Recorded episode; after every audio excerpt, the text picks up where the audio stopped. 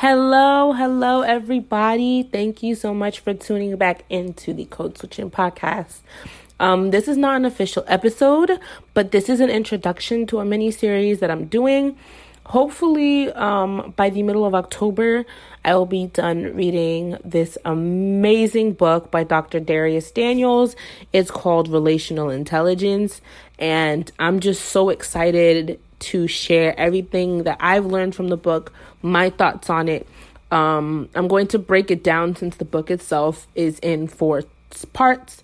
Um, I'm going to break it down how the book breaks it down.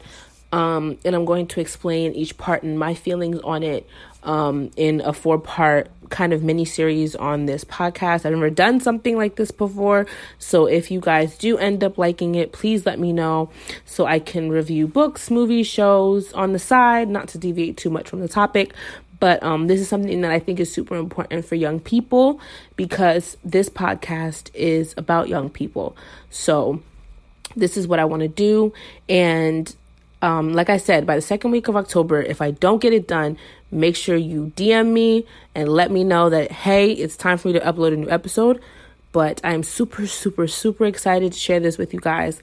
It's already helped me learn so much about myself, and I'm just excited to talk about it with you guys and see your insight and what you think.